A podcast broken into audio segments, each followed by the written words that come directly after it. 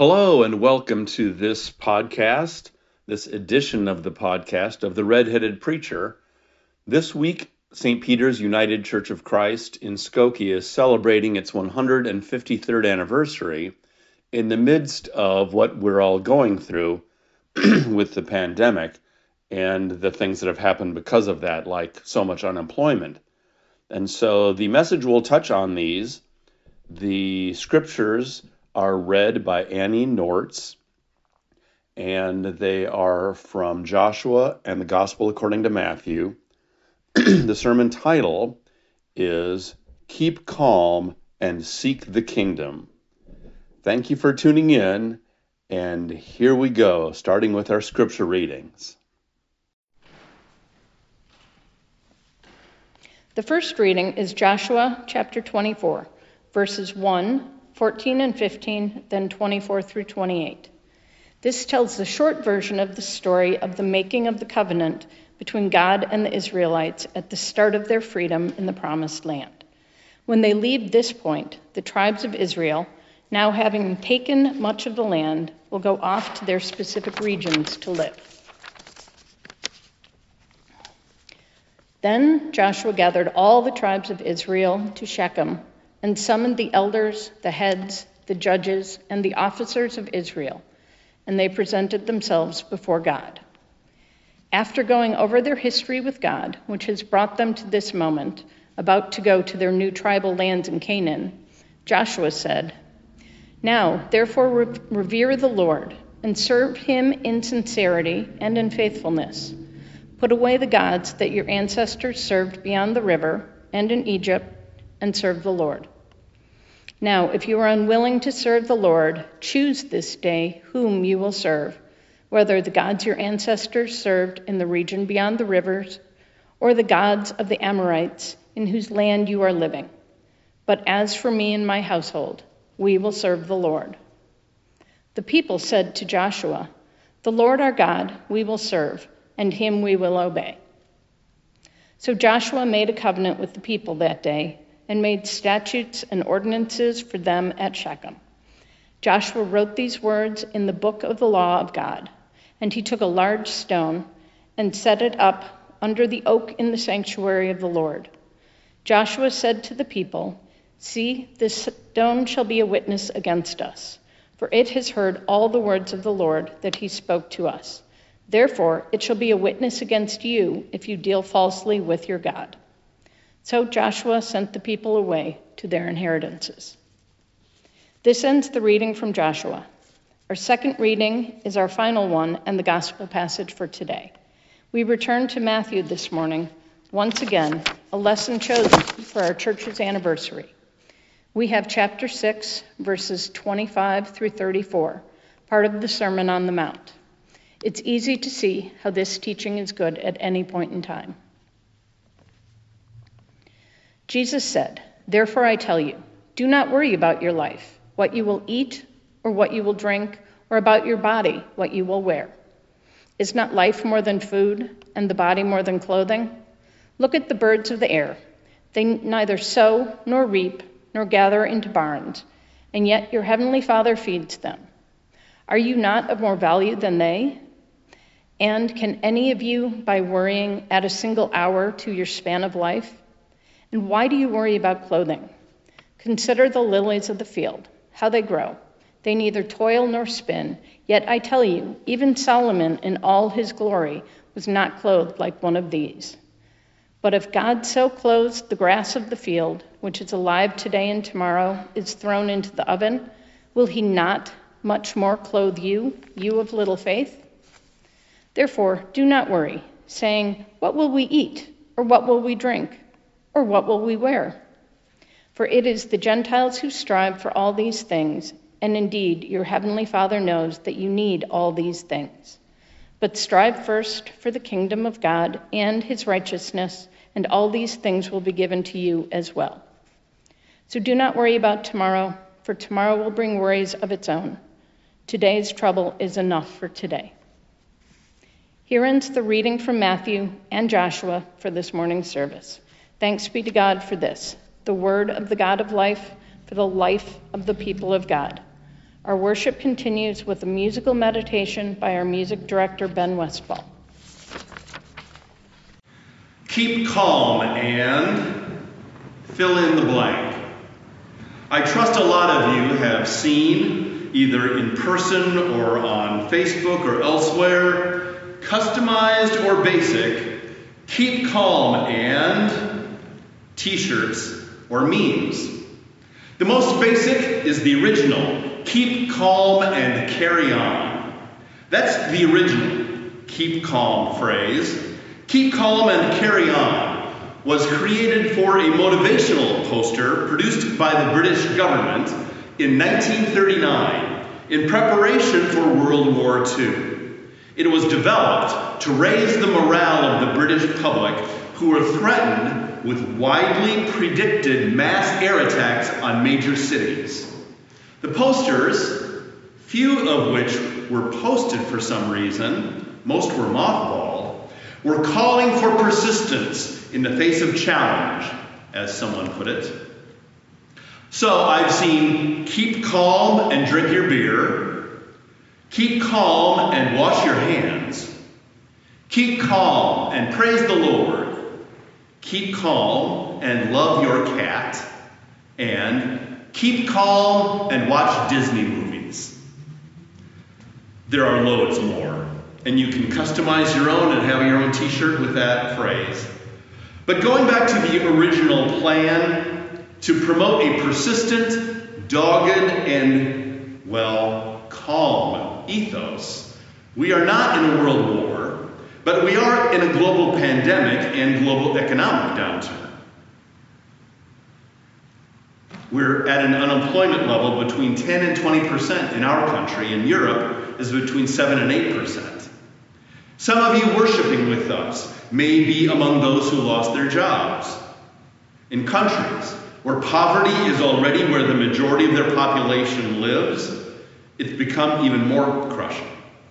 The pandemic and our efforts to prevent its spread, to treat its patients, to assist the unemployed because of it, and to readjust of how we live and work has lots of folks on edge in more ways than one. Keep calm and carry on sounds like a nice salve, even if there are times when keeping calm implies doing nothing. And if we want justice in any of these areas or all of these areas, placidly doing nothing or saying nothing is cooperating with the injustices which are going on. So here we are facing illness of epic and uncertain proportions, losing income, perhaps, benefits, and very possibly mental health, wearing masks, and in some cases, overworking.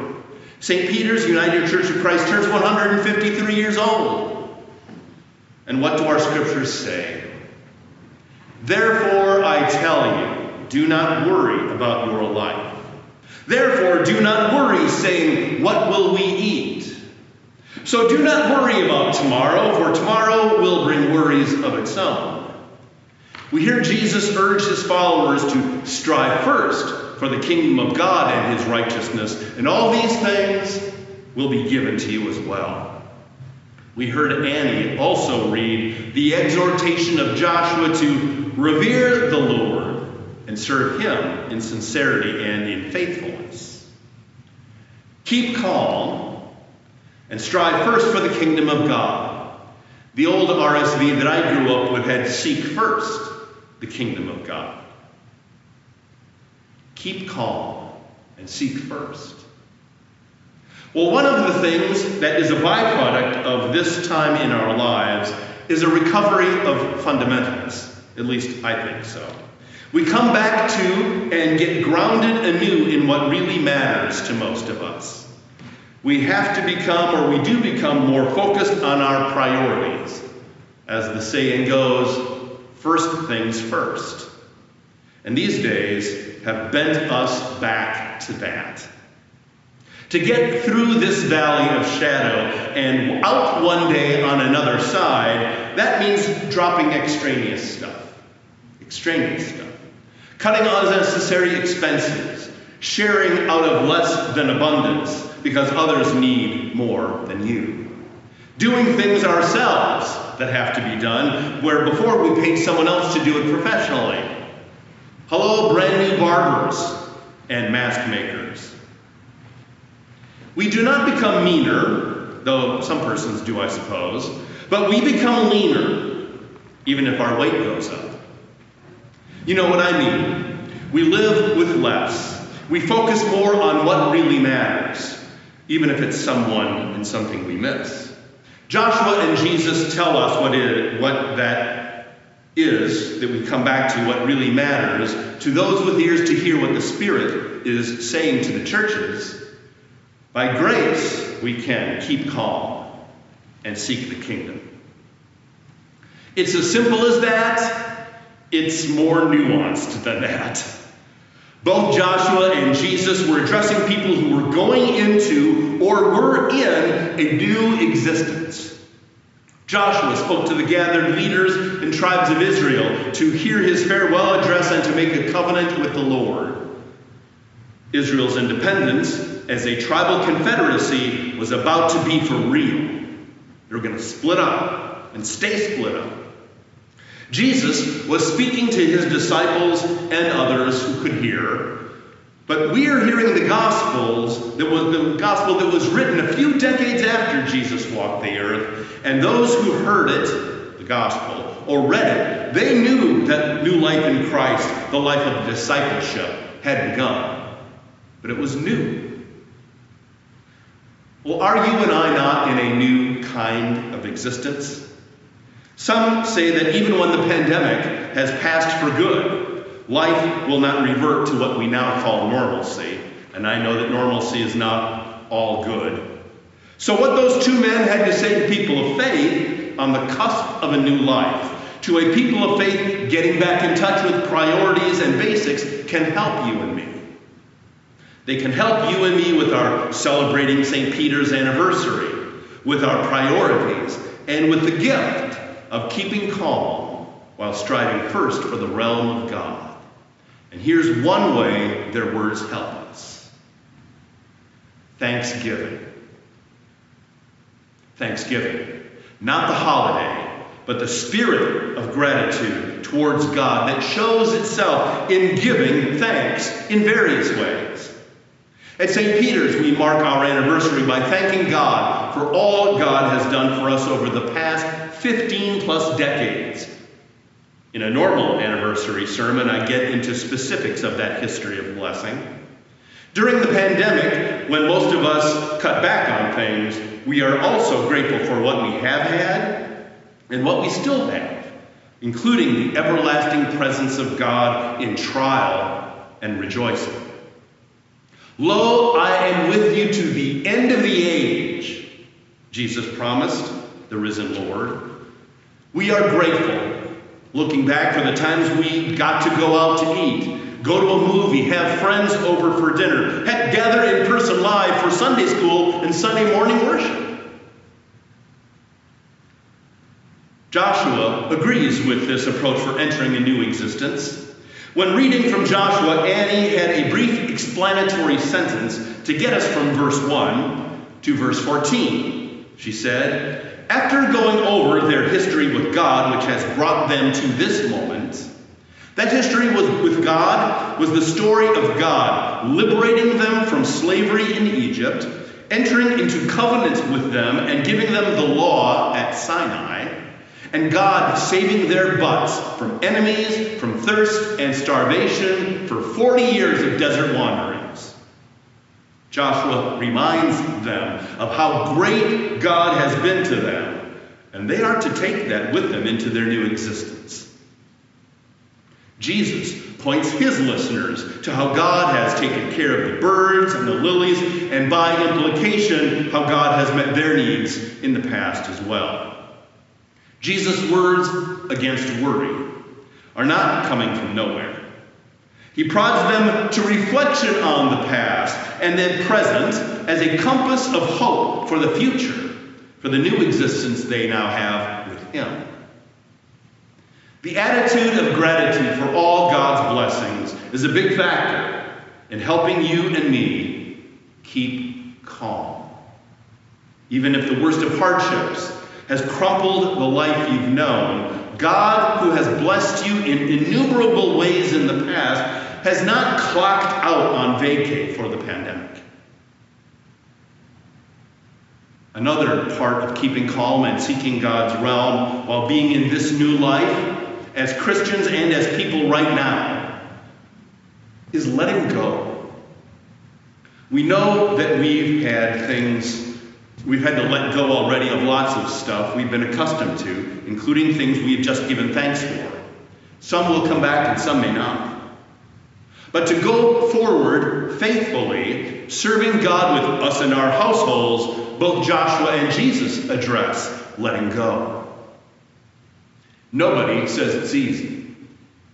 Let me say that again. No one says it's easy. Think of someone you know who is in recovery from addiction.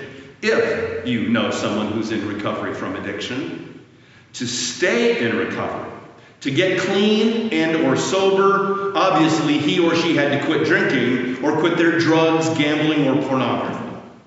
But it's not a white knuckling recovery. That's not really recovery if you talk to long term, not long time clean and sober folks. Recovery involves, and here's where some of that nuance comes in. Recovery involves cleaning house inside yourselves.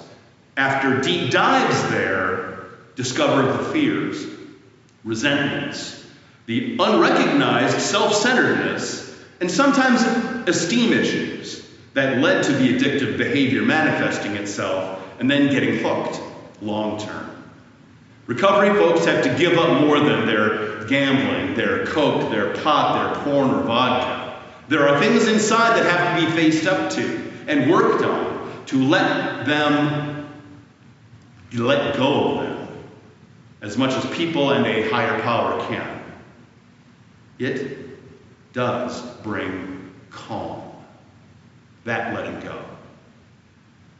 So, Joshua told his followers to give up the false gods that their ancestors worshipped in Egypt, which, almost like an addict, they clung to for decades. At least some of them did, despite all those blessings from God. They took with them from Egypt all the way to, to the River Jordan.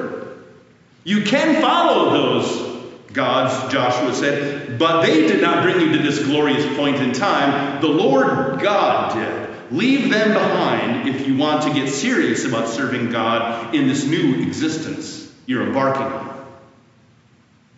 Let go.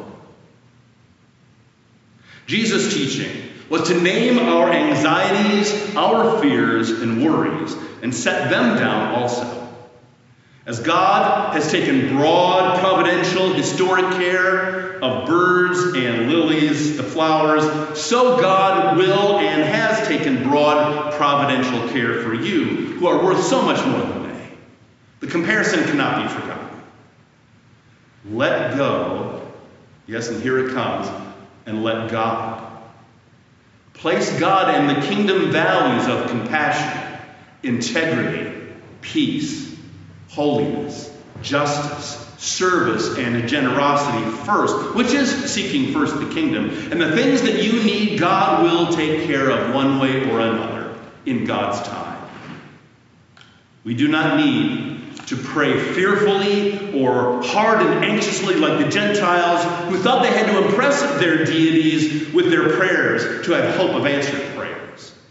See how hard I'm praying. See with what long prayers I'm giving you, with all these great words. We get to believe in the love of God in Christ, who does not want us coming to God in a kind of prayer righteousness. We have access to God through grace, not through fear or worked up prayers. So even our praying is to be free from anxiety, because it's not going to, that's not going to impress God that we can come to God as a gift itself. And we celebrate that. And so does God.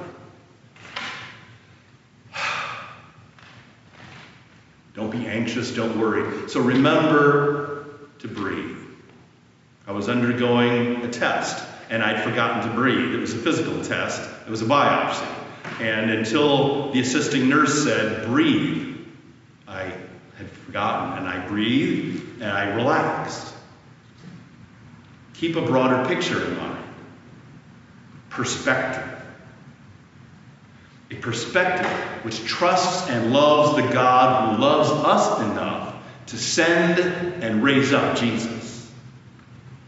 Leave our stuff when it gets in the way, leave it behind. We need help doing this. We need help doing this. That's where Holy Spirit comes in, and that's also where the church community is meant to help us through support and prayer. Keep calm and seek the kingdom. Yeah. Not easier said than done, but it can be done. Leave negative old dynamics at the border so we do not carry them into the new existence of today and post COVID 19. We need help. Yeah, I said that. We need help. Ask for it.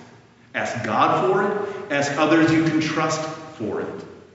Be the one also who offers prayers and other kinds of help. We are not meant to be rugged Christian individualists or Lone Ranger believers.